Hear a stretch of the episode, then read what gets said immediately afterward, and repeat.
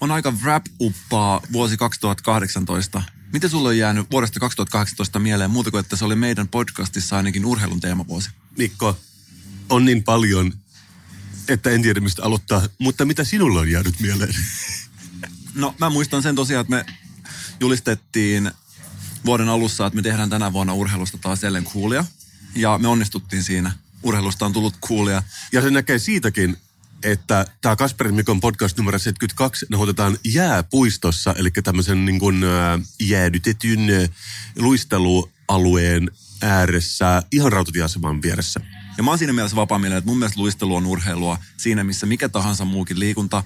Ja onkin nykyään niin, että aina siellä, missä urheillaan Helsingissä, saattaa taustalta kuulla vaimeaa poddailua. Joo, vaimeaa poddailua ja niin kuin tässäkin vaimeaa popmusiikkia, koska mä tossa vähän odottelin sua ulkopuolella, kun mä katselin, kun ilmeisesti joku huoltomies luisteli nämä päivän ekat luistelut tuossa heti 10:00, kun tää aukesi. Mutta just se, että minkä musiikin sinä valitsisit luistelun taustalle? Täällä soi Whitney Houston. Mun mielestä Whitney Houston sopii erittäin hyvin. Mulla ei tossa sunnuntaina, tiedätkö kun joskus sellainen olo, että sulla on sellainen, sä oot siis vitsailutuulella. Onko sulla käynyt ikinä niin? Aina. Ja mulla oli sunnuntaina sellainen olo, että mä olin siis todella vakavasti vitsailutuulella. Mä olin sellainen niin kuin hervottomalla huumorituulella ja mä olin yksin kotona. Ja sehän on siis hirveä tuhlausta, niin kuin tiedät. Niin siis se tuhahtelu ja lollahtelu itsekseen, että se vähän niin kuin menee harakoille. Se meni oikeasti harakoille ja sitten sattui tulemaan lineaarisesta TV:stä Hokkarihemmot ja mä näin sen varmaan oikeasti 10. kerran. Onko se siis joku 80-luvun jääkiekkoelokuva? Ei, vaan se on tää Will Ferlin taitoluistelu. Joo, on mä sen nähnyt, kyllä. Ja nauroin ääneen, siis tällaisessa just hervottomassa huumoritilassa nauroin ääneen. Mutta siis joskus voi käydä oikeasti niin, että sellainen huumoritila menee hukkaan, jos et sä pääse hyödyntämään sitä. Ja ensi vuonna mä oon kehittää tähän jonkun foorumin. Ehkä joku tällainen yksinäinen poddailu ilman nauhuria voisi olla hyvä ratkaisu. Ja mä luulen kans, että noi kaikki YouTuberit on isoja, ehkä juuri tämän asian takia, mutta ei ole ollut kanavaa ennen. Eli tässä on sulle, Mikko, meidän Imperiumin laajennusehdotus vuodelle 2019. Mutta hei Mikko, mä tulin tänne suoraan Kalasataman terveyskeskuksesta. Ja sä muistat, että sinä ja minä, meillä on lämmin suhde siihen. Me ollaan poddattu siellä tänä vuonna keväällä. Kävitkö puhumassa Pepperin kanssa? Tää on just se juttu. Ei ollut enää robottiaulassa. Eikö? Ei. Siinä oli tyhjä kolo siinä, missä piti olla Pepper-robotti, joka sanoi, että meikäläinen ottaa asennon. Onko Pepper-robotti karannut ehkä?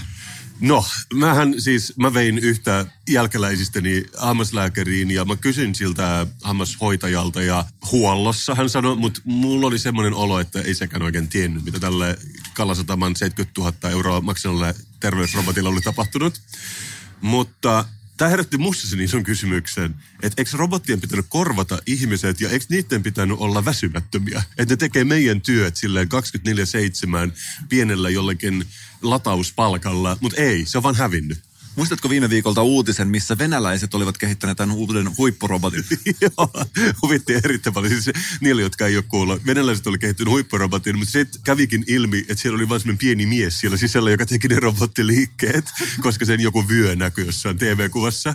Ja sitten sitä konfrontoitiin sitä ohjelman juontia ja se oli vaan sillä no, että minusta I thought it was obvious for everyone yritti seivata siinä, mutta aika hyvä seivausyritys. Mä yleensä mietin, jos mä teen jotain typerää, että mietin sen seivausyrityksen ikään kuin etukäteen valmiiksi. Joo. Niin. Ehkä toi on tämmöinen niin kuin venäläistaktiikka muutenkin, että sä käyt myrkyttämässä jonkun agentin Englannissa ja sit sä oot vaan silleen, no me käytiin katsomassa jotain 113 metristä kirkon tornia siellä, että se oli meidän juttu. Ja sulla sattuu olemaan sotilasunivormu päällä, mutta siinä just ei ollut sillä hetkellä maatunnuksia. Tarkoittaa, että täysin mahdotonta jäljittää. Kyllä, ovellaan, hyvin ovellaan. Mutta tässä robotissa oli näin, että kansainvälinen robottijengi ihmetteli, että miten venäläiset on onnistunut näin nopeasti tekemään näin huipputasoisen robotin, koska siitä ei ollut minkäännäköistä väliaikatietoa. Ja mun suosikki oli se, että siinä robotissa näkyy siis, kun katsoo takapäin, niin näkyy pätkä kaulaa.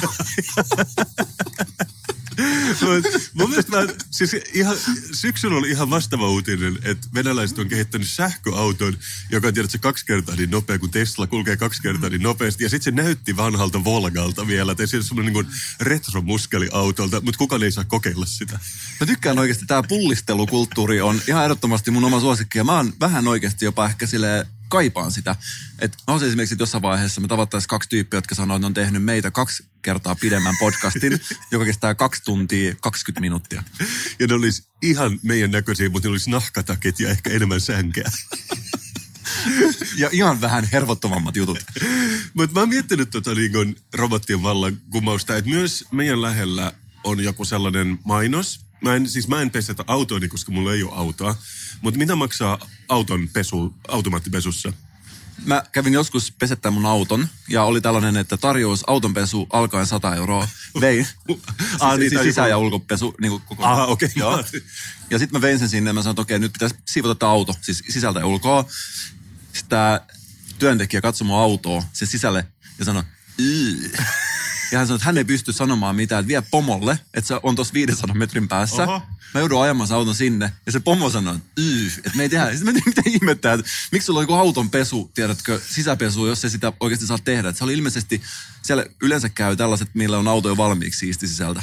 Ahaa, okei. Niin, ja sun auto on täynnä just jotain siemennestettä, niin siihen ei voida koskea. Mulla on itse asiassa, kiitos kysymästä, ihan se kohtalaisen siisti auto, toisin kuin mun velillä, jolla on sellainen saastainen, pukukopin hajuinen, tiedätkö, mikä on täynnä jotain sählykamoja ja jotain lenkkareita. Joo, ja siis mä tunnistan tuon mun yhdellä tuttavalla. Se oli jotenkin, mun piti saada joku kyyti, mutta se oli silleen, että ei se käy, koska se sanoo työhuoneensa irti. Ja nyt koko se irtaimisto on vaan siinä niin kuin autossa, että siellä oli vaan niin kuin 1 penkki, tiedätkö? Että kaikki muu oli vaan täynnä. Ja sitten kuljettaa semmoista ylimääräistä niin kuin 200 kilon kuormaa vaan päivittäisessä ajossa mukana. Ja on sellainen asia, mistä mä en ole ikinä oikeastaan saanut, siis mitä mä en pystynyt jakamaan hirveästi, mutta sulla ei ole autoa, mutta kaikki, kenellä on auto, tietää sen, että kun sun kaltaiset ihmiset esimerkiksi tulee mun auton kyytiin, sitten niillä on joku takeaway-kahvia ja joku, teetkö 2 pulloa jotain, teetkö R-vettä mukana. Sitten ajetaan jonnekin ja sitten mä heitän ne. Sitten kun ne lähtee pois, niin ne jättää kaikki sinne lattialle. Ja se on niin rajoillaan, että siis yleensä mä sanon siitä, mutta se on vähän, että mä en kuitenkaan haluaisi olla, että mä en haluaisi nähdä itseäni ihmisenä, joka on huomauttamassa siitä, että you don't wanna be that guy. Niin, mutta siis tarkoittaako se sitä, että oikeasti tarkoittaa sitä, että mä etsin lähimmän jonkun Alepan, ajan sinne ja vien jotain panttipulloja. En pidä tästä.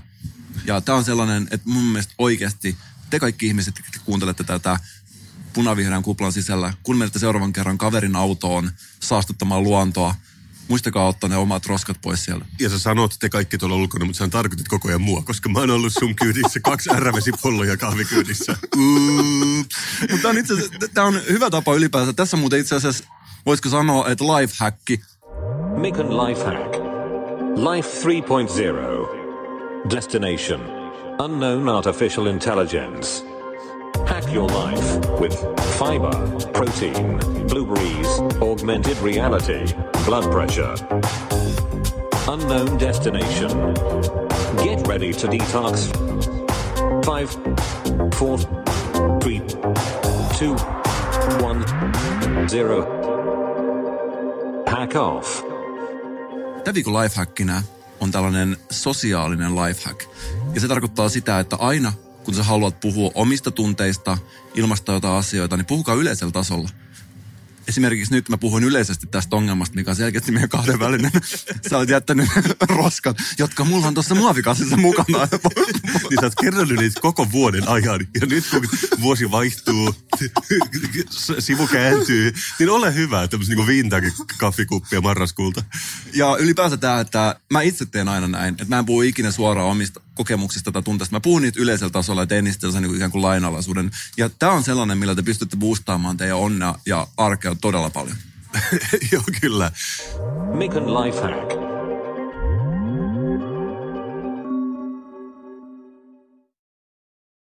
Ihan mahtavaa, että saatiin lifehack tähän väliin. Mutta mä haluan vielä puhua ihan hetken siitä, että se autonpesu, se maksaa ehkä 10-15. Sehän saattaa olla jopa 20, jos sä ajat semmoisen niin kuin autopesulan läpi, eikö vaan? Salossa on itse asiassa todella hyvä tämän 20 käsinpesu. Suosittelen kyllä kaikille salolaisille. Joo, mutta siihen mä olin tulossa, että tuolla Alppilassa meidän lähellä on myös käsinpesu. Ja ne tekee sen just jollain, tiedätkö, 15 €. Ja kaiken järjen mukaan se pitäisi olla paljon kalliimpi kuin tämä robotti, joka tekee sen. Mutta sen sijaan, niin kuin sä sanoit, 100 € saattaa maksaa sisä- ja ulkopesu, jos joku, niin kun, joku kone tekee sen. Et tässä on nyt jotain, että vaikka me ollaan pienvuodessa 2019, niin tämä ei ihan täsmää nämä kaikki yhtälöt, joita meillä on tarjottu totuuksina. Myös se, että kun mehän vaan poddattiin Kalasataman terveyskeskuksessa, siitä me puhuttiin jo silloin, se ei ole Kalasataman terveyskeskus, vaan Kalasataman hyvinvointi- ja terveyskeskus. Niin kuitenkin siellä ilmoittaudutaan laittamaan sen lapsen sosiaaliturvatunnus sormella näyttöön, mutta se näyttö ei tietenkään ole kauhean vastaanottavainen. Eli sä seisot siinä ja tökit sitä, ja se ei vaan ota niitä numeroita. Ja sitten tulee virkailija kuitenkin siihen viereen, ja sitten sellaisella kynän kärjellä, missä on kumi, se on silleen, pitää painaa tässä. Nämä ei ole kauhean hyviä. Ja niille, jotka ei ole Helsingistä, 95% on, se me tiedetään. Mutta tämähän on hullun iso keskus. Ne on yhdistänyt vaikka kuinka monta keskusta ja rakentanut semmoisen 5-kerroksisen talon. Jos joku luuli, että Redi, joka on ihan itse asiassa toisella puolella katua tästä terveyskeskuksesta, on sokkeloinen, niin herra jumala, että Kalasataman hyvinvointikeskus ja terveyskeskus on sokkeloinen. Se on jopa niin, että sit kun sä oot saanut sen automaatin, antaa sulla huoneen, kun sä oot laittanut tiedot automaattiin, ja se jopa printtaa sulle pienen kartan, missä lukee, miten pitää mennä. Tuo on hauska, että sanoit tuosta sun omasta kokemuksesta asiakkaana, koska mä kävin tuolla Vuosaaren terveyskeskuksessa. Ja siellä oli, siis mä pidän itseni kuitenkin, mä osaan käyttää tietokonetta, lukea sähköpostia, mä osaan käyttää tietokonetta muuhunkin kuin kellon katsomiseen. Niin mullakin kävi tämän, että mä en oikeasti saanut sitä toimimaan. Ja sieltä tuli sellainen palveluhenkilö, otti mun kädestä kiinni. Mä pistin sormen pystyyn ja hän tökki mun kädellä siitä näyttöä ja kertoi, että miten siitä pääsee eteenpäin. Ja meidän paikallisessa kirjastossa on samantyyppiset. Ja siellä niillä on oikein lappu, että pitää painaa kynnellä eikä sormella. Mutta miten on mahdollista siis? Kaikki puhelimethan on ihan hyviä. Niissä ei ole mitään ongelmia. Kaikki puhelimen näytöt. Niitä on siis, jokaisella on puhelin. Niitä on ainakin 5 miljoonaa tässä maassa. Mutta sitten sellaiset niin kuin pro-julkiset näytöt, niin ne ei sitten vaan yhtäkkiä ole osattu tehdä sellaista, joka osaisi lukea sormea.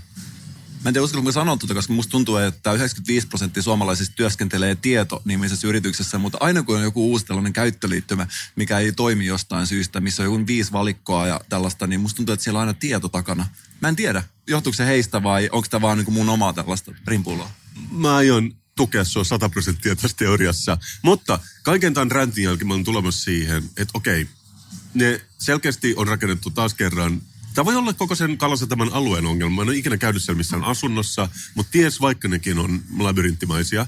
Mutta kun nyt oli sellainen kilpailulehdessä, että pitää ratkaista Redin arvotus, että keksii joku tapa, millä siellä ihmiset löytää paikasta toiseen, niin mähän lainaan suoraan tämän idean sieltä, että heti kun tullaan Redin sisään, niin se printtaa sulle pienen kartan, mihin sun pitää mennä. Kiitos siitä 50 000 €, vai mikä se palkinto siinä olikaan. Silloin kun mä muutin joskus Helsinkiin, joskus 1800-1900-luvun taitteessa, niin mä muistan, että mua pisti silmään sekä sen lisäksi, että täällä ihmiset lausuu S:n vähän eteenpäin, niin kuuluu koko ajan sellainen pieni sihinä, että vaikka et kuule ihmisten puhetta, niin kuuluu jossain bussissa sellainen. Se oli ensimmäinen huomio. Toinen oli se, että oli tällainen, se oli ehkä aikaa ennen tällaisia reittiopas kautta Movit-sovellutuksia, josta sä voit katsoa, että miten julkinen liikenne toimii. Mutta silloin yksi tällainen iso sosiaalisen pääoman ilmenemismuoto oli se, että sä osasit navigoida täällä ja käyttää erilaisia busseja. Voisiko tästä Redistä tulla? Mä oon nähnyt sen koko ajan, että se tulee tapahtumaan. Eli siitä tulee tällainen uusi pätemisen ja hesalaisuuden symboli. Totta, kun on muutenkin nimennyt ne kaksi. Sehän on 2 osassa, että on niin kuin spurde ja spärde. Että miten sä löydät niin kuin spurdesta spärdeen tosi nopeasti.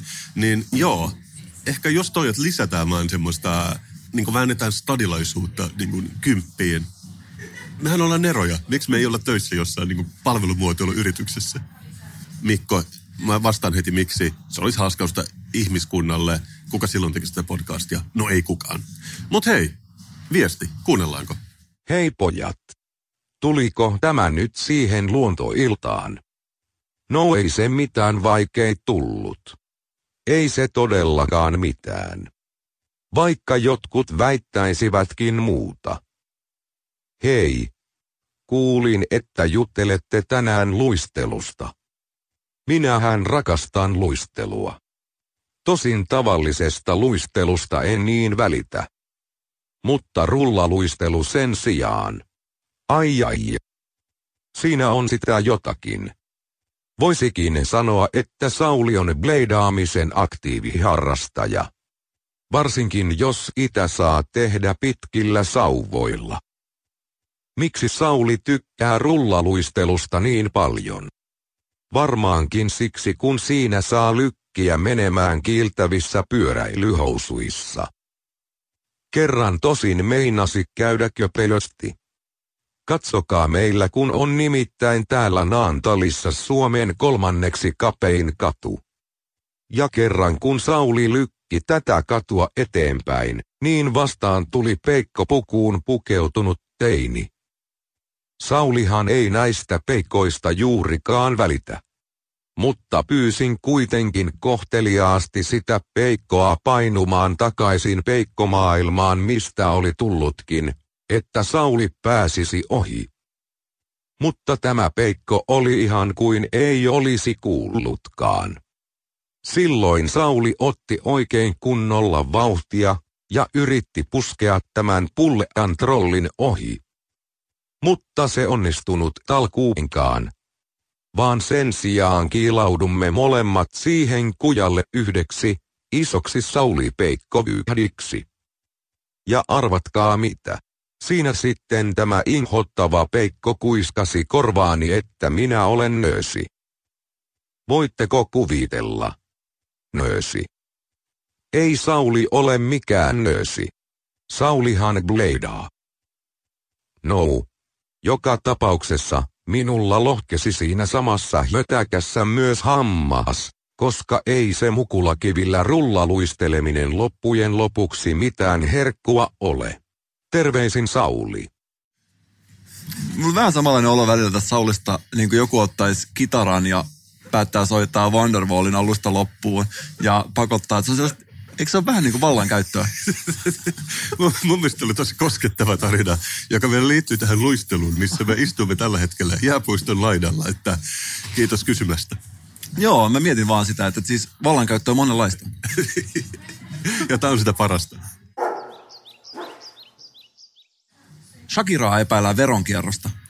OMG, Mikko. OMG. Miten sä suhtaudut Shakiraan tämän uutisen jälkeen? Koska ennenhän, mä uskon, että mä voin puhua meidän molempien puolesta. Shakira on meidän lempiartisti kaikista maailman artisteista. Kyllä, koska lonkat eivät valehtele. Se saattaa olla itse asiassa Shakira. Hänhän on tehnyt jo aika kauan tätä omaa uransa, niin varmaan ihan ajankohtainen kappale hänellekin. Luuletko, että se oikeudessa pitää toi, että epäillä verokierrosta? Se on vain silleen, I didn't do it. Hips don't lie. Mä veikkaan, mä en tiedä. Siis hän on syntynyt ilmeisesti Kolumbiassa, mutta asuu tämän hänen jalkapalloilijamiehensä kanssa Espanjassa, ymmärtääkseni. Okei. Mä en seuraa Shakiran instaa niin silmäkovana kuin sinä. Mä tykkään jokaisen Shakiran postauksesta. Onko sun unelma vuonna 2019, että Shakira vastaisi johonkin sun kommenttiin? Kyllä. Mä oon ehdottanut hänelle studiosessioita, mutta jostain syystä mä en saada vielä responsia. Mut... toi on hyvä lähestymistapa kyllä sitä. I'm also a musician from Finland. Actually, music producer. Yes, we could collaborate. Mä en tiedä, miksi sä puhut niin kuin, mutta ehkä sä yrität puhua niin kuin espanjalainen jalkapalloille, kun se puhuttelee Shakiraa. Niin... Mutta se on mun empatiaa.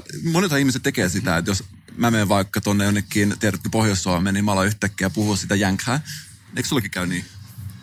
Joo. Kyllä. Ja mä tiedän tässä paljon, missä sä puhut. Mutta siis monet oikeasti, jotkut ihmiset on enemmän niin kuin alttiita siellä, että ne kopioi sitä nuottia. Jos menet jonnekin paikkaan, niin sä olet yhtäkkiä kopioimaan vaikka Tampereen nuottia, vaikka sä et olisi oikeasti sieltä kotosi. Sä tykkäät tästä, mutta mä oon kuullut, että se tarkoittaa, että ihminen on musikaalinen, mitä sinä varmaan olet muusikkona. Niin, mä en osaa sitä sanoa, mutta ainakin mä oon tehnyt musiikkia. Mutta tää ei liity mitenkään tähän.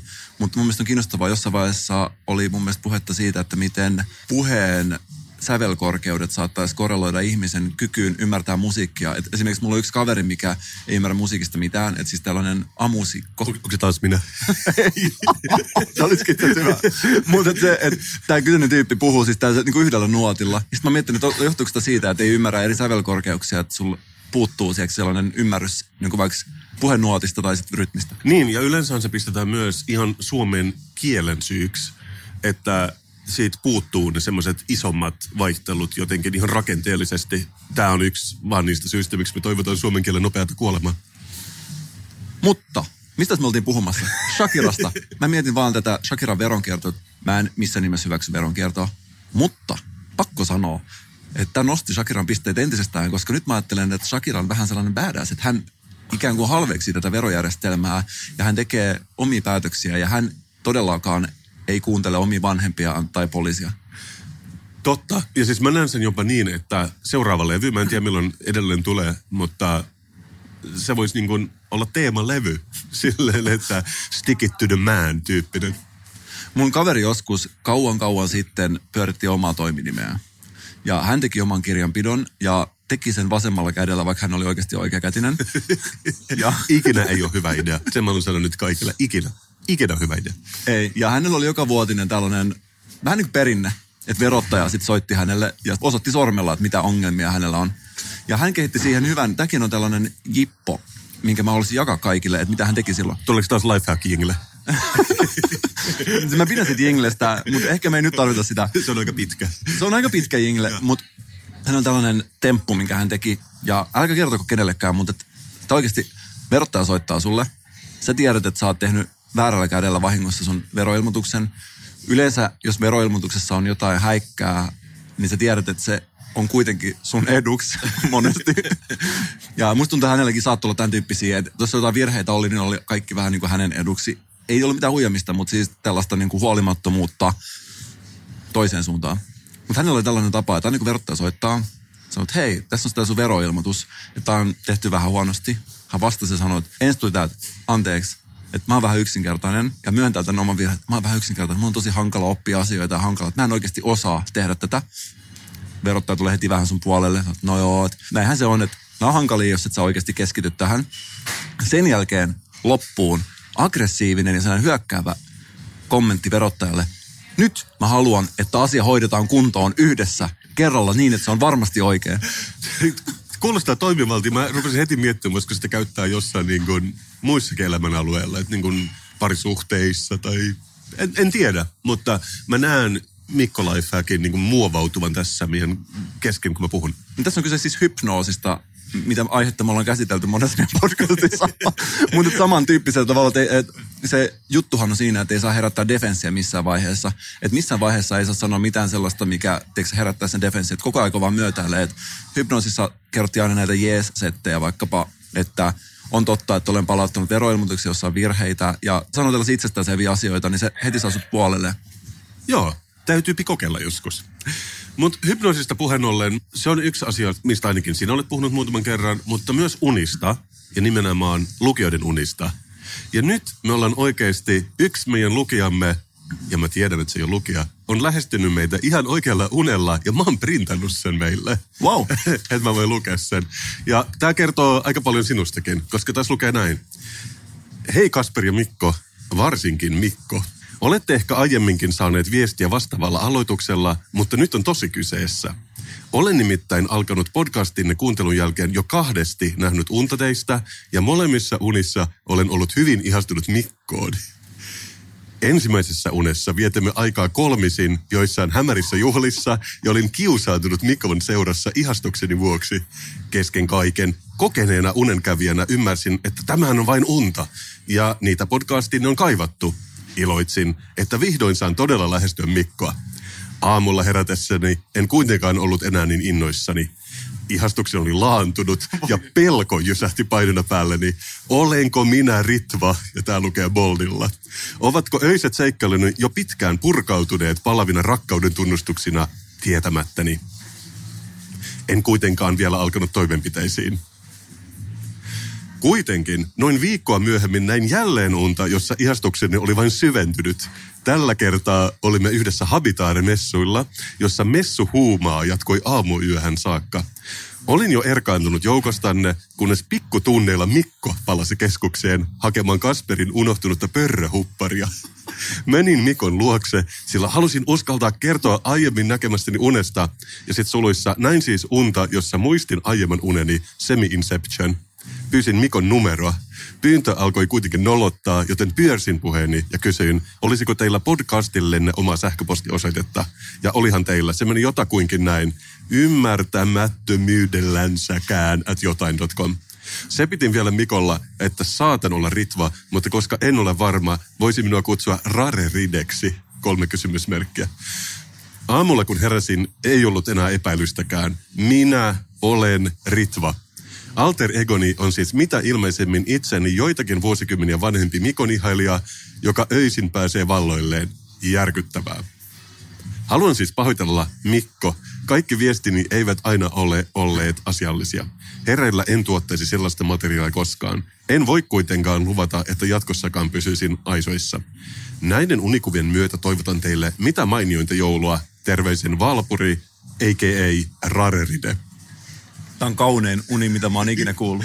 Niin, mä ajattelin, että jos silleen avoimen yliopiston psykologian opiskelijana, niin ehkä sulla olisi jotain analyysiä tähän. Tässä on kaikki hyvän unen ainekset. Ja mun mielestä ylipäänsä unien arviointi olisi sellainen, mitä voisi ehkä alkaa enemmän tehdä, koska musta tuntuu, että ihmiset ottaa ne omat unet vähän niin kuin annettuna. Että sä jotenkin ajattelet, että no tällainen uni. Mun mielestä niitä pitäisi enemmän alkaa suhtautua kriittisesti ja arvioimaan, että tässä unessa on selkeästi tosi hyvä tämä idea. Ja miellyttävä sisältö. Miellyttävä sisältö, hyvä idea, hyvä. Joka tapauksessa pientä twistiä olisin kaivannut tähän, että nyt kun tuo uni alkaa, tähän niin jos elokuva alkaa, niin et haluat, että se loppuu samanlaisena. Mä olisin halunnut jonkun yllätyksen, että se olisi näin yhtäkkiä unen jostain, Kasperista tai jotain muuta. Toi on ihan uusi kulma myöskin, kun yleensä kun analysoiden nähdään ne positiiviset puolet, mutta sun mielestä oli huono uni ja vähän niin kuin tylsä ja ennalta arvattavissa.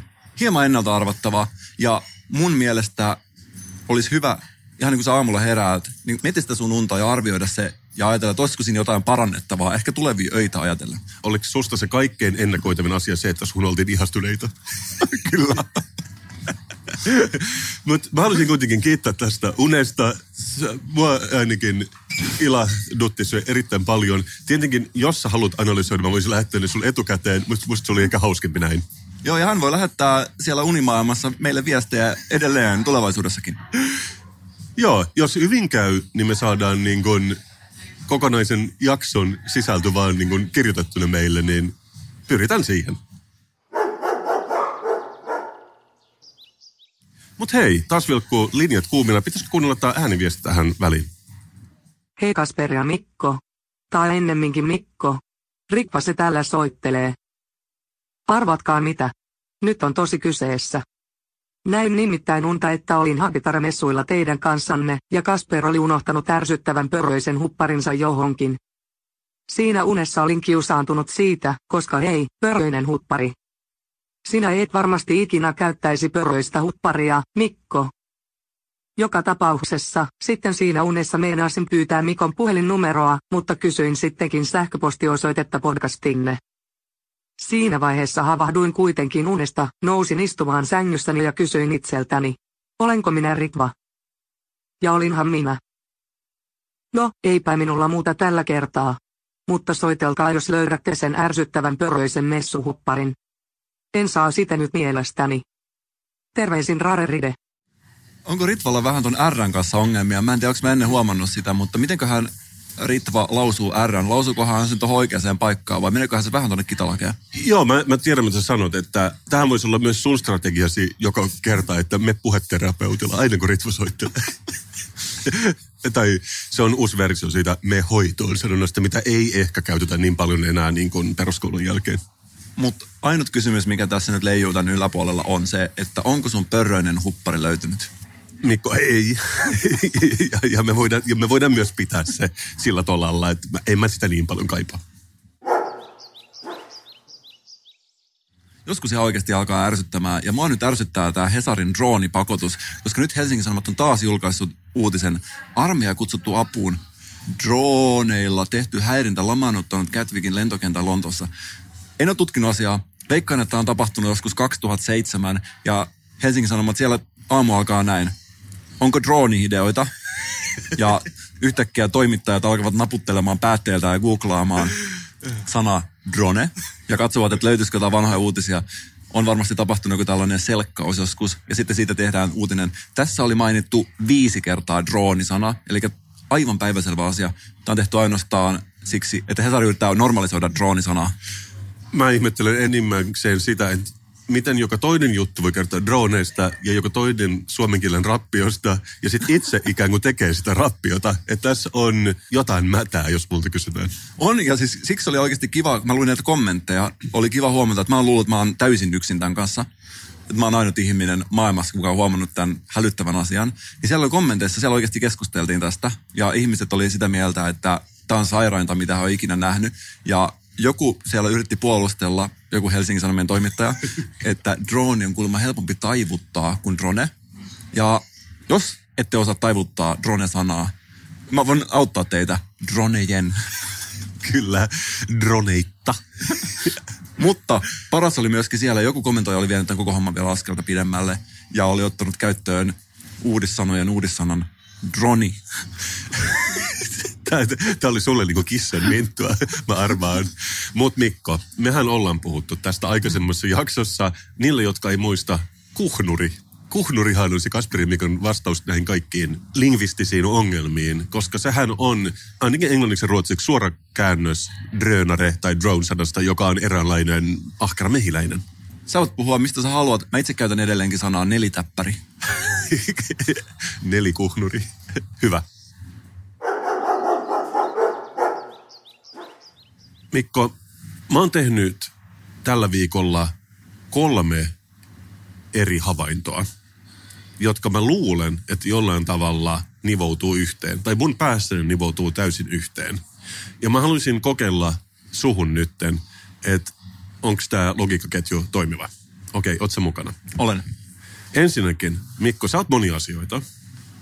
Sä olet poddaaja, muusikko, yrittäjä, businessmies, mutta myöskin tuottaja, eikö vain? Kyllä. Ja siksi sua varmaan kiehtoo erittäin paljon, että K-kaupalla on tällainen kampanja kuin tuottajalle kiitos. Eikö tämä puhuttele sua? Tämä puhuttelee ja mä oon ollut tekemisissä siis tällaisen yhden kuoron kanssa, Ahjo Ensemble.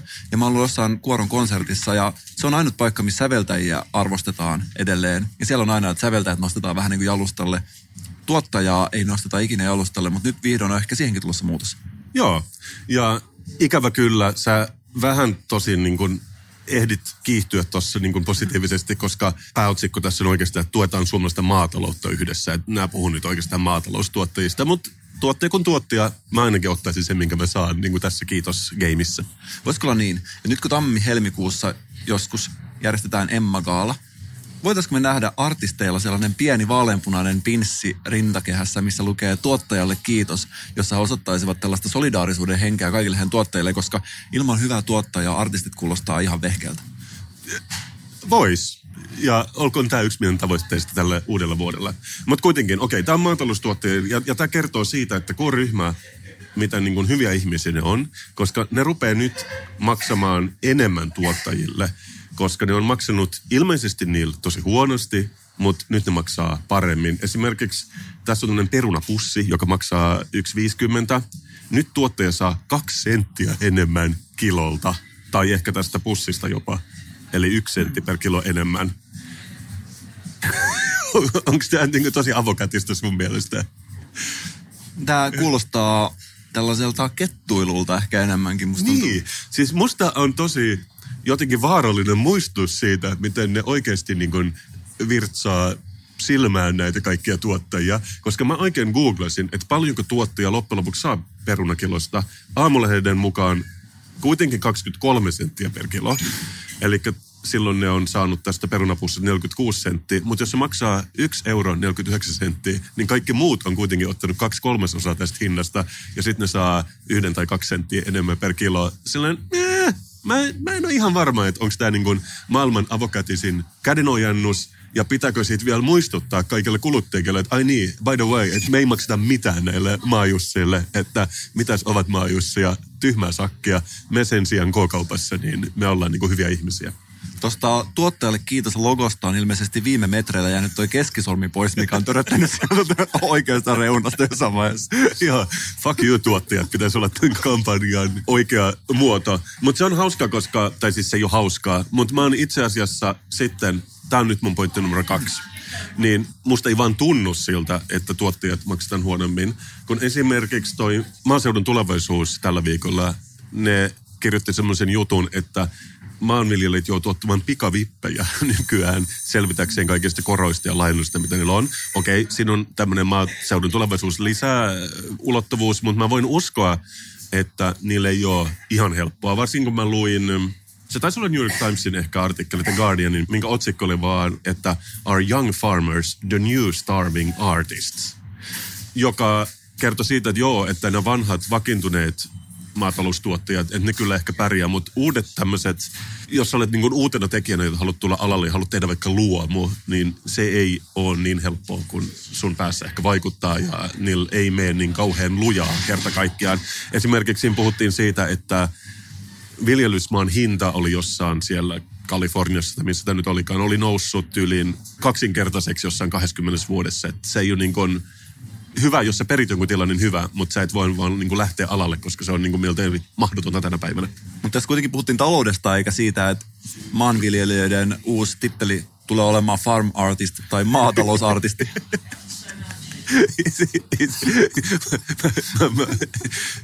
Jos se johtaa siihen, niin jotain positiivista ehkä tästä niin kehityksestä sieltä on luettavissa. Mutta joo, se ei ole tietenkään pelkästään maan hinnan syytä, vaan tässä puhuttiin myös, että se on oikeastaan myös ilmastonmuutoksen aiheuttamaa vaikeutta, koska yhtenä vuotena niin kun paistaa aurinko koko ajan, toisena vuotena on vaan niin kun tulvaa silleen koko kesän, että kaikki on mennyt vaikeammaksi. Ja tämä johtaa mut johtopäätökseen numero 3, koska mä luin semmoista artikkelia siitä tästä sumerialaisesta nuolenpääkirjoituksesta, missä joku oli löytänyt sinne laatan, mistä oli kauhean huolestuneita siitä, että niiden kieli rappeutuu ja pian sitä ei enää ole olemassa. Mitä tapahtui siis joskus? Joo, siis sumerialaiseen aikaan, siis monta tuhatta vuotta kuitenkin sitten. Ja joo, se on ihan aiheellinen savilaatta mun mielestä, koska look where Sumerian language is now. Ja tuosta tuli mieleen, kun siis oli puhe tästä, olisiko ollut Maria Veitola, joka jakoi Instagramissaan, olisiko ollut Suomen Kuvalehden, tässä on paljon nyt tällaista muistelua, mutta ja koittakaa kestää tällaisen kirjoituksen siitä, että miten ajattelu linkittyy kieleen, että jos et sä osaa hyvin jotain kieltä, niin sun ajattelu on myöskin vähän heikompaa. Mm. Kuuntele tätä. Pitäisikö yhdistää suomen kieli ja englannin kieleen? Saataisiin kaksinkertainen sanavarasto ja kaikkien ajattelu skyraketoituisi uudelle tasolle. Kyllä, kyllä ja jes, Mikka. Mutta mun kysymykseni oikeastaan sulle, että kaipaat sä sumerialaista nuolenpääkirjoitusta kauheasti nyt, kun se on kuollut? Mä en osaa sanoa. Siis voi olla, että se toimii joidenkin asioiden esittämisen paremmin. Esimerkiksi, jos sä haluat osoitella jotain. Aika epäkohtia. Tai jos sulla on ihan liikaa nuolia ja sä haluaisit käyttää niitä johonkin, niin silloin nuolenpääkirjoitus on ihan ykkönen, mutta ehkä se on jotenkin poistunut. Mutta jos sulla olisi puhelimessa tämä nuolenpääkirjoitus, niin olisiko se niin, että kun nyt kirjaimia on todella paljon siinä näytöllä, hirveätä täppäilyä, olisiko siinä nuolenpääkirjoituksessa puhelimessa ainoastaan 4 nuolta ylös, alas, oikealle, vasemmalle? Olisi aika helppoa. Totta, niitä yhdistelmällä. Kuitenkin, sitten mä luin toisen, kun mä rupesin googlemaan sumerialaisten kieltä, niin yksi teoria oli, että kuivuus tappoi tämän kielen, koska tämä sumerialaisten valtakunta oli jossain siellä, missä on Irak tänä päivänä siellä päin. Ja se oli niin, että siellä ei ollut pelkästään 1 tai 2 vuotta kuivuutta, vaan 200 vuotta kuivuutta. Ja tämä jengi muutti pois sieltä, ne ehkä rupesi käyttämään jotain uutta kieltä, mitä käytettiin jossain siellä ympärillä. Mutta nythän meillä on taas ilmastonmuutos. Että voitaisiko me toivoa, että ilmastonmuutos tappaa myös suomen kielen samalla tavalla? Mä jäin jumiin nyt tohon, koska siis sä kuitenkin puhuit, että siellä oli oikeasti kuivuutta. Että se ei liittynyt siihen kieleen tai siihen ilmaisuun. Että no se kuivuus tappoi erään teorian mukaan sen kielen, koska siellä ei voinut elää ja sitten ne lähti veksi sieltä. Mut sä siis todellakin toivot suomen kielen nopeata ja tuskallista kuolemaa. Mutta miten sä halusit, että suomen kieli kuolee? Halusitko sä, että se kituu vähitellen? Vai onko sä enemmän sellainen, että parempi palaa kuin hiipua kertarysäyksestä? No, mun toivo olisi tapahtuisi vielä mun eliniän aikana, mutta varmaan sumerialaistenkaan kieli ei niin äkkiä koistuneet, että toisaalta sitten mulla ei ole ehkä niin väliä siinä vaiheessa. Mutta mun pointti tässä on se, että nämä 3 asiaa. Tuottajalle kiitos, Are young farmers the new starving artist ja sumerialaisten kielen kuoleminen kuivuuden aiheuttamana mun päässäni nivoutuu yhteen. Ja mä haluaisin kysyä sulta, Mikko, voisiko me jollain tavalla sanoa välillisesti, että on K-ryhmän syytä, että suomen kieli kuolee, koska nehän kurittaa näitä tuottajia? Mä en tiedä, onko mä ikinä sanonut tätä, mutta sä oot suurin ajattelija, ketä mä oon ikinä tavannut. Kiitos, Mikko. Arttu Viskari haluaa, että Suomi hyökkää Venäjälle ja vaatii aseellisesti Karjalaa takaisin. Vau, onko hän sanonut tämän sulle suoraan vai onko sä vaan kuunnellut hänen tekstejään ja jotenkin tulkinnut tämän asian?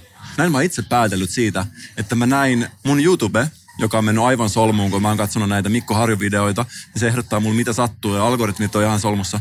Mutta se ehdotti mulle tällaista musiikkivideota Arttu Viskarin kappaleeseen Suomen muotoisen pilven alla. Suomen muotoisen pilven alla on siis tämän kappaleen nimi. Okei. Tää on joku Arttu Viskarin kappale. Oliko tää Suomi 100 kappale ehkä? Saattaa olla, en tiedä. En ole vielä siinä pisteessä ihmisenä, että olisin klikannut tätä linkkiä, mutta tsekkaappas tää ulos, millainen pieni kuva tässä on. Wow. Siis täällä on tällainen siluettinen näkyy puiston penkki, missä istuu ilmeisesti mies ja nainen. Ja se on aika tyhjä kuva, mutta sitten siinä on photoshopattua pilvistä Suomen kartta, mikä kuitenkin tuossa niin kuin, joo, nyt mä ymmärrän mitä sä näet, mutta nämä pilvet jotenkin leviää tonne Karjalan puolelle, mutta myös tuonne niin Ruotsin puolelle. Wow, tää on skuuppi. Ja tää on niin siis lyriikkavideo, ja tässä on, tähän videon kuvakkeeseen on jäänyt ainoastaan yksi pätkä tätä lyriikkaa. Siinä lukee, entäs jos olisi Irmelin kanssa kihlatkin ostettu? En tiedä, mutta joka tapauksessa mun mielestä ovella tapa tuoda näitä Suur-Suomen rajoja tutummaksi ihmisille, ja tästä lähtee tällainen Karjala takaisin pakotus varmasti ihan vielä seuraavalla tasolla. Ja mä oon vähän huolestunut tästä, koska mä en itse halua Suomelle lisää maata. Ja jos multa kysyttäisiin, ja jos mulle sanotaan, että rajat takaisin, niin mulle ainut oikea raja on Pähkinäsaaren rauharaja. Joo, 1. Sä oot aivan oikeassa, tota ei voi tulkita millään muulla tavalla. 2. Se rajajuttu, Pähkinäsaari, mä en ole ihan varma, onko mä valmis niin pitkälle, mutta kyllä mäkin olisin, mä voisin hyvin luovuttaa jonkun semmoisen vähän niin kuin vähän vähemmän tärkeän kaupungin Venäjälle, Lappeenrannan vaikka, ei haittaisi yhtään. Niin, ja mä haluaisin, että venäläiset olisivat tyytyväisiä. Sitten olisi kaikki tyytyväisiä. Me oltaisiin tyytyväisiä ja venäläiset tyytyväisiä.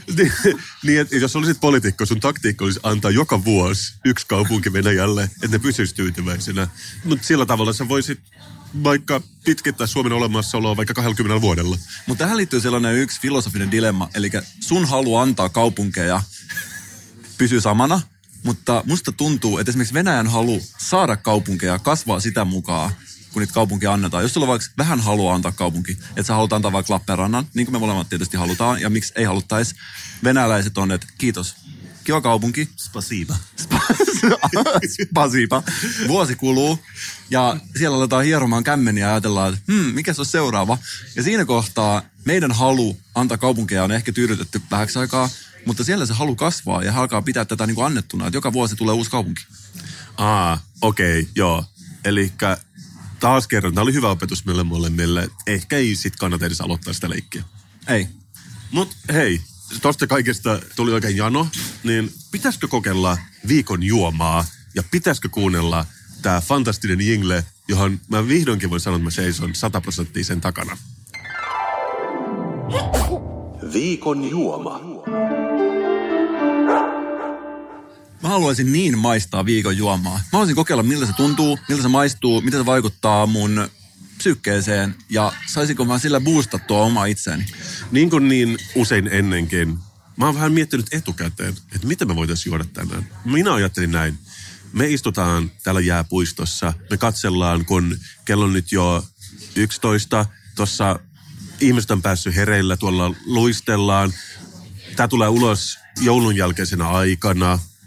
On mässäilty liikaa seitania koko viikonlopun, niin hibiskus detox smoothie. Mitäs tästä sanot? Tässä on kanssa aika hyvää tällaista lifehack-potentiaalia ottaa te detox ennen, kun sä pistät mitään myrkkyä kehoon.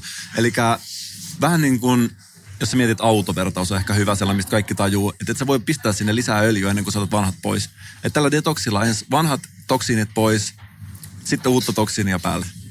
Mä oon usein miettinyt, jos mä olisin muusikko niin kuin siinä, mä haluaisin julkaista vinylevin, jossa A puolella olisi detox ja B puolella retox.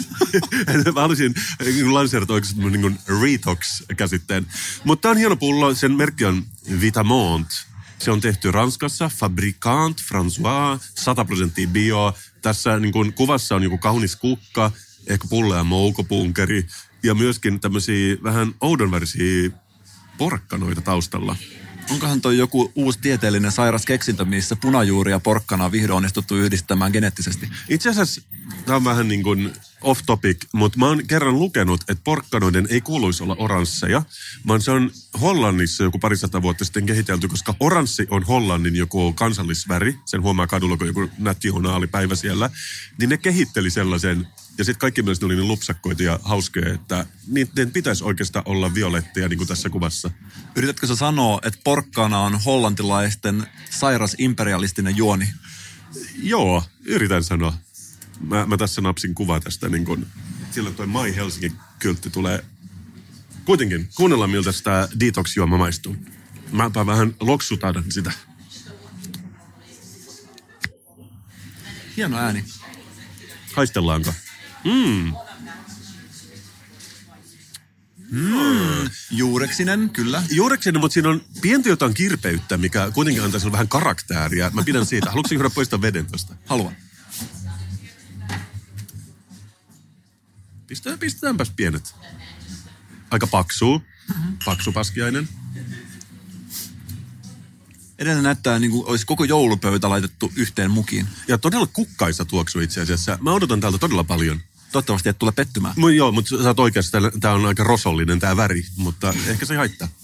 Onko muuten kehitelty jo rosollimehu? Olisiko siinä oikeasti tällainen uusi innovaatio? Rosollimehu, missä olisi ehkä ihan vähän hiilihappoa. Tässä on vaan pieni askel siihen, että me juodaan näitä juomia, kunnes meillä on oma juoma.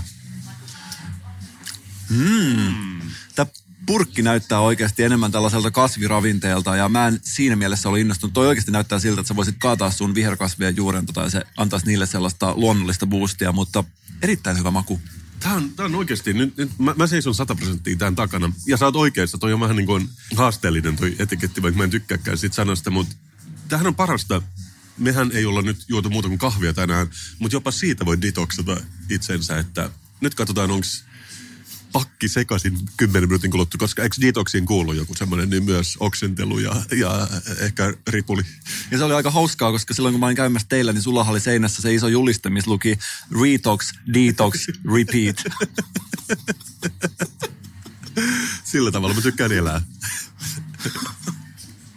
Mutta tää saa joka tapauksessa, tää saa multa 5/5. Mä halusin vaan nyt oikeasti nähdä sen Kasperin ja Mikon juotava rosolli. Voisiko siinä olla oikeasti sellainen juoma-innovaatio, mikä lopettaa juomien kehittelyn? Tiedätkö se viimeinen juoma, minkä ihmiskunta keksii? Kyllä mä sanoisin, että joulu 2019. Siihen me tähdetään.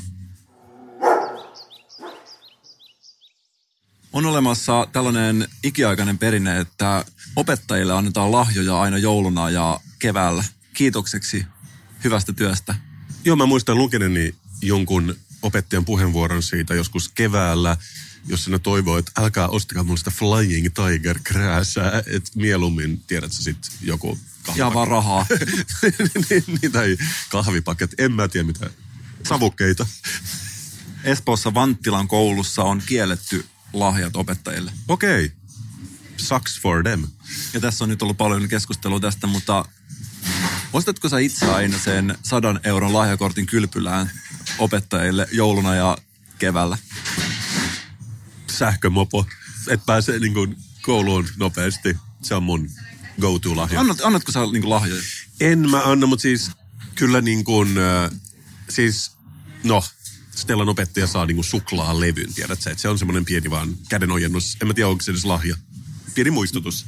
Niin missä menee itse asiassa lahjan alaraja, mikä hyväksytään lahjaksi? Koska suklaalevy, niin kuin sanoit, että sitä ei vielä oikeastaan hyväksytä jossain piireissä. Niin kuin sitä ei ollut edes paketoitu, mutta siinä on lahjanaru ympärillä. Että se on semmoinen niin kuin lahjahybridi. Joo, mutta mä oon aina ihmetellyt tätä, että kun siis tästä on nyt ollut jotkut on loukkaantuneita tästä, koska he ovat aina jouluna antaneet opettajalle lahjan kiitoksia, koska he eivät osaa millään muulla tavalla kiittää tästä kuluneesta lukukaudesta kuin joku tällainen lahjakortti. Niin, että sä meinaat enemmän, että sä oot silleen sun lastenopettajalla Pirjo niskahieronta. ja silleen kysymättä rupeat hieromaan sitä siellä joulujuhlassa. Niin ei sitäkään kyllä katsota hyvällä, mä ymmärrän sen. Niin, mutta mä ihmettelen vaan, että eikö oikeasti niinku ole, eikö tule mieleen mitään muuta tapaa kiittää kuin joku tällainen lahja. Mun mielestä on oikeasti vähän erikoista. Mä en pysty saamaan mun päätä tämän asian ympärille, koska ne oli oikeasti siis aivan ärsyntyneitä nämä jotkut vanhemmat, koska ne haluaa ostaa näitä lahjoja. Aivan, joo.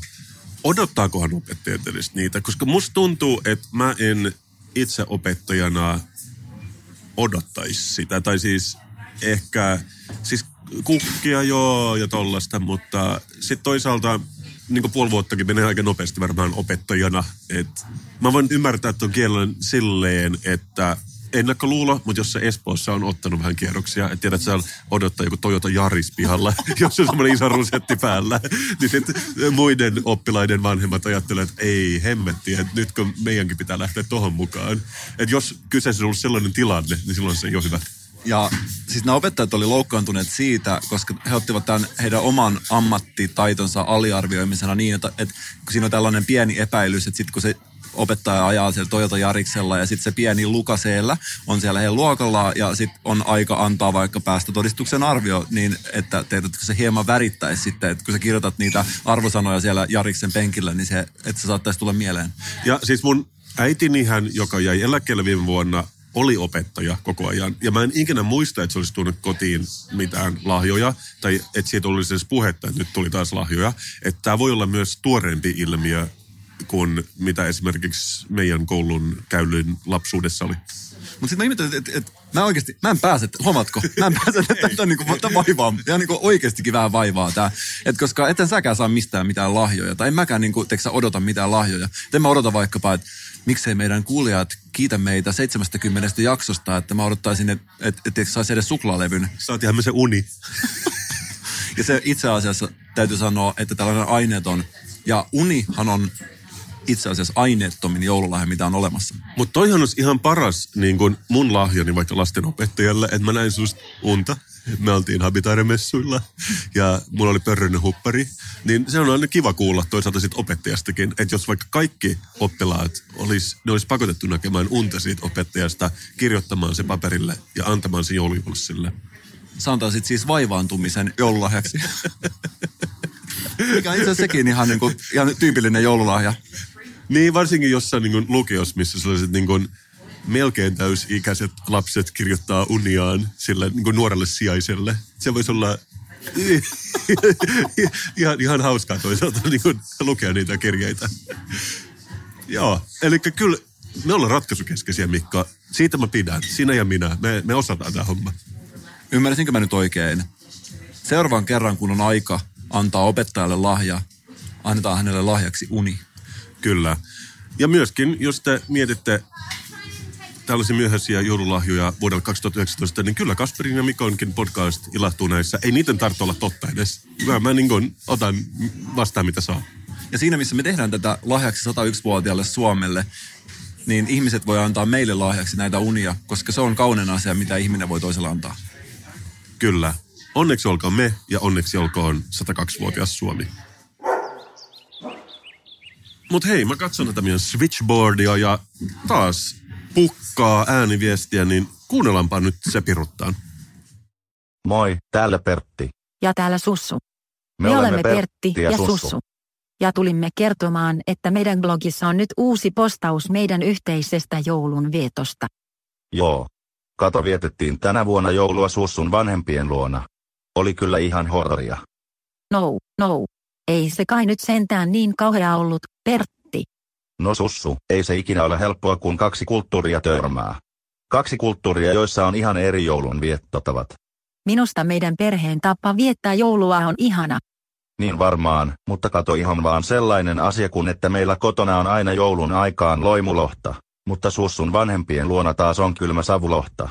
Siinä on kyllä minulla ollut useampana vuonna nieleskellämistä. No, mutta toisaalta teillä tarjoillaan riisipuuro kello 12, kun meillä se syödään kello 13. Olin minäkin ekana vuonna ihan huulipyöreinä, että mitä friikkeen on. No, okei. Mutta viis siitä, koska joulu nyt joka tapauksessa oli ja meni. Ja nyt Sussu alkaa alennusmyynnit kaikissa mun lempivaatekaupoissa. Joo, niin alkaa. Paitsi pitäisikö sinun Pertti olla ostamatta niin kauheasti niitä halpisketjujen huonolaatuisia vaatteita koko ajan? No, mutta Sussu, ajattelen asiaa näin. Ne vaatteet on joka tapauksessa jo valmistettu. Jos kukaan ei osta niitä, ne menee roskikseen. Ja siinä vasta tulee sitä hävikkiä, mitä maapallomme ei kestä. Nouse. Olet oikeassa. En olekaan ikinä ajatellut asiaa tuolta kantilta. Minulla on aina ollut hyvät hoksottimet. Olet kyllä niin fiksu, Pertti. Olen niin onnekas, kun saan olla kanssasi. Käykää joka tapauksessa lukemassa blogiamme, jossa nämä asiat on käyty juurta jaksain läpi. Jaarittelemme näistä asioista ihan mielisairaan kauan. Ja siellä on myös satoja ja taas satoja kuvia meidän joulunvietosta. Siis ihan mielettömän paljon fotoja. Tyyliin yksi kuva jokaiselta sekunnilta. Mutta hei, kannattaa myös tsekata ulos meidän YouTube-kanava, koska siellä on yllätys. Pitäisikö Pertti kertoa, mikä se yllätys on? No oikeastaan en haluaisi kertoa, mutta olkoon menneksi.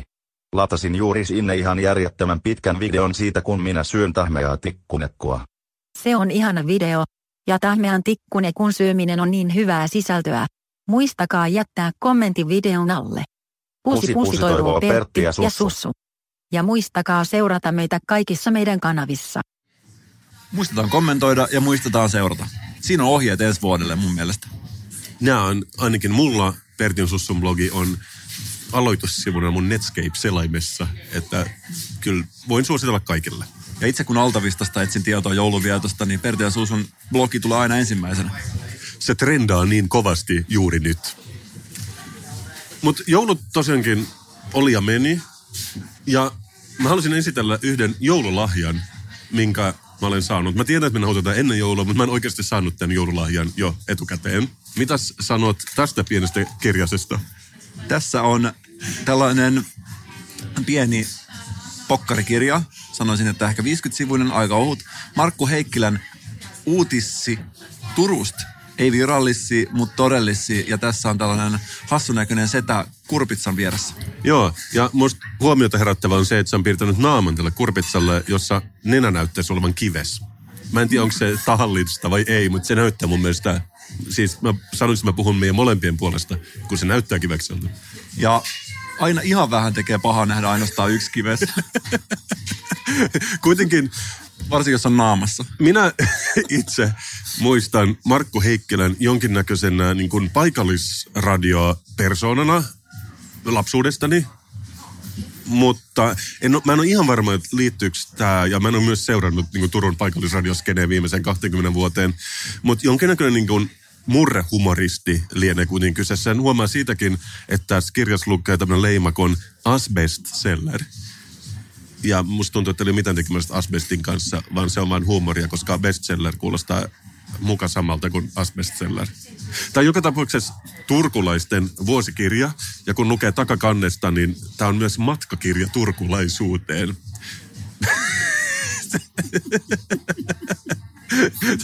Tämä on myös vuodet 2013, eli tämä ei ole ihan tuoreinta huumoria, mutta tämä on oikeastaan mun pointti.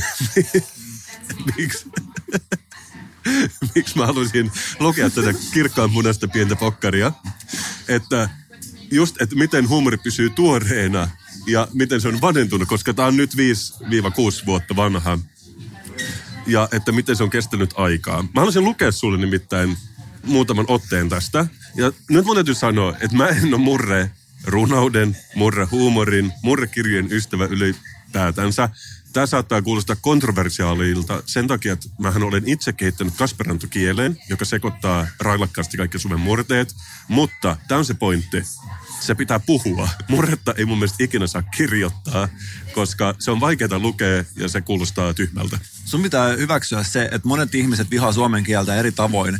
Ja suomen kieltä voi tappaa ja kiduttaa tosi monella eri tavalla. Ja jos jollain on eri tapa tehdä se kuin sulla, niin et sä voi oikeasti tuomita toista ihmistä siitä. Aha, eli tämä on ehkä tärkeä askel siinä taistossa, mitä me käymme tässä, että me hävitetään suomen kielen. Joka tapauksessa tämä ei ole ihan hyvä siihenkään, koska tässä on tämmöisiä pidempiä jotenkin vitsikkäitä kertomuksia, noin 50 sivua. Ja sitten tulee tällainen Misä kui kummattos -osio sivulta 60 eteenpäin, missä on tämmöisiä lyhyitä kaskuja, ja ne on kirjoitettu Turun murteella. Mä muistan lapsuudestani tällaisen grafitin, mikä oli ilmestynyt yhtäkkiä tällaisen alikulkutunneliin, missä luki tosi isolla kui ja kysymysmerkki. Mut mä halusin nyt lukea sulle 3 tai 4 näistä vitseistä, mutta mä haluan riisua ne tästä turkulaisuuden viitasta, koska mä ajattelen, että vähän niin kuin tiedät sä MTV Unplugged, että me voidaan, niin kuin tuottajat, mitä ne oikeastaan tekee, ne niin kuin piilottaa sen biisin kaiken niin kuin sälän alle, mutta se biisi siellä on olemassa niin kuin kirkkaana ja kauniina. Sama juttu on näissä vitseissä. Että mä aion nyt simultaani kääntää ne suomeksi, että sua ei tämä humoristinen turkulaisuus häiritse. Mutta kuuntelepas tätä sitten vaikka. Okei, vitsi numero 1. Poliisiuutisia. Supon kenttävalvojana ollut äijä olit saanut tuomion, kun oli jäänyt kiinni seksin harrastamisesta virka-auton takapenkillä. Hän oli oikeudessa koittanut turhaan selittää, että todellisuudessa oli meneillään vaan yhden tutkittavan jutun suullinen käsittely. Mikä on sun tuomio tästä vitsistä? Mä ajattelin, että vuonna 2013 tämä oli varmaan niin kuin tosi hauskaa. Huumori elää ja kehittyy, ja se tarkoittaa, että jos tulee uusia vitsin muotoja, niin ehkä sitten joskus vanhoista päästään eroon. Tämä ei ehkä ole silleen hirveän ajankohtainen vitsi, tämä suuhuumori. Okei, seuraava vitsi. Vitsi numero 2. Ja sehän pitäisi lukea näin. 4 ulkomaalaisen miehen porukka, mutta mä luin sen suomeksi. 4 ulkomaalaisen miehen porukka oli joulukuussa voihkinut arvotavaroita turkulaisesta kauppakeskuksesta. Ajankohdasta ja heidän passeistaan ja siitä, että he olivat varastaneet kultaa ja parfyymeitä, voidaan päätellä, että nämä olivat mahdollisesti ne Itämaan viisaat miehet. Tämä loppui sitä. Tämä loppui siihen. Kasuaalista rasismia. Vai? Se oli ihan ok. Okei, 3. Ekonomi Carlson sai ylinopeussakon, kun hän oli vienyt frouaansa kovalla kiireellä terveyskeskukseen. Hän oli turhaan puolustelleet, että se oli ministerin määräys. Ministeri Krista Kiuru oli juuri kommentanut, että kaikki laajarunkoiset on tarkastettava. Kasuaalia fat-shamingia. Mutta tässä on just tämä, että mä veikkaan, että tämä Markku Heikkilä tällä hetkellä riutuu omassa kiikkustuolissaan, eli miettii, että mistä enää nykyään saa vitsailla, koska esimerkiksi tämä opus, jos siitä riisutaan tämä rasismi, seksismi ja fatshameaus, niin siitä itse asiassa ei jää muuta kuin muutama hassu kuva Turun linnasta. Joo, ja mä luen nää sulle osittain siksi, että mä pari jaksoa takaperin soitin vähän klippejä tästä Donald Trumpin roastista, jolloin Donald Trump ei ollut vielä presidentti ja ajat oli ihan eri. Ja myös varmaan Markku Heikkilä ei ehkä ihan näitä samoja vitsejä kirjoittaisi tänä päivänä, mutta mua huolestuttaa 5 vuoden kuluttua, jos joku kuuntelee Kasperin ja Mikon podcastia, että tuleeko se kuulostamaan ihan samalta silloin? Ihan varmasti. Ja itse asiassa mä näen, että tulevaisuudessa tullaan näkemään ihan samanlainen kirja, jossa lukee Kasper Strömman ja siinä lukee uutisia Kasperantoksi ja sisältää kaikki tällaiset fat-shameaukset, mitä tässäkin on, mutta vaan siis sen ajan versiona tietysti. Mutta ootko sä seurannut tätä oopperadebaattia, mitä on nyt tällä hetkellä? En ole seurannut oikeastaan. Koska oli siis tää ooppera, olisiko ollut Pähkinänsärkijä? Ei ollut varmasti. Joku ooppera. Se on ainoa, minkä me tiedetään. Ja Helsingin Sanomissa oli arvio tästä oopperasta. Oopperat on, niin kuin tiedät, monet on tehty aikoja sitten. Joo. Ja edustaa sen ajan kulttuuria, missä ne on tehty. Ja siellä oli haukuttu jotain pullukaksi ja oli kehotettu yleisöäkin nauramaan tälle niin kuin, siis ylipainoiselle hahmolle tässä oopperassa. Siis. Joo, mä näin jonkun otsikon, että se arvostelu oli joutunut kävelemään pois, mutta mä en lukenut juttua, niin mä en osaa kommentoida. Mutta siis siinä oli ihan hyvin avattu tätä, että aikaa siis sen jutun perusteella mulle jäi olo siitä, että joka ikinä opera, mitä on ikinä kirjoitettu, on täynnä tällaista rasistista ja vihamielistä huumoria. Ja tässä itse asiassa tämä on oikeastikin aika hankala asia, koska mitä sä teet nykyään, että sä voi nyt ihan kokonaan uudestaan kirjoittaa. Ei.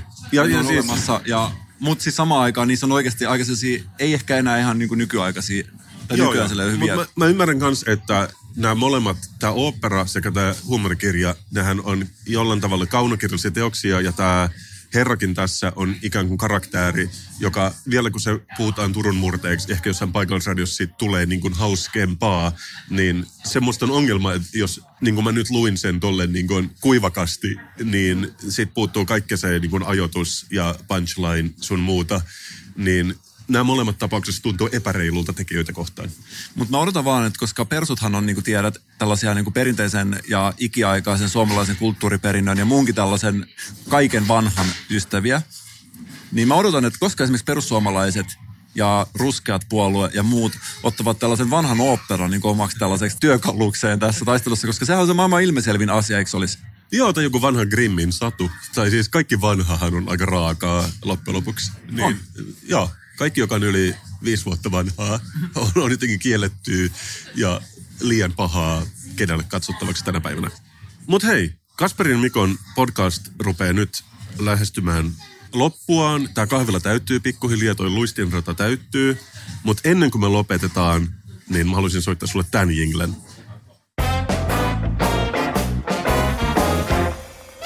Viikon poddaaja.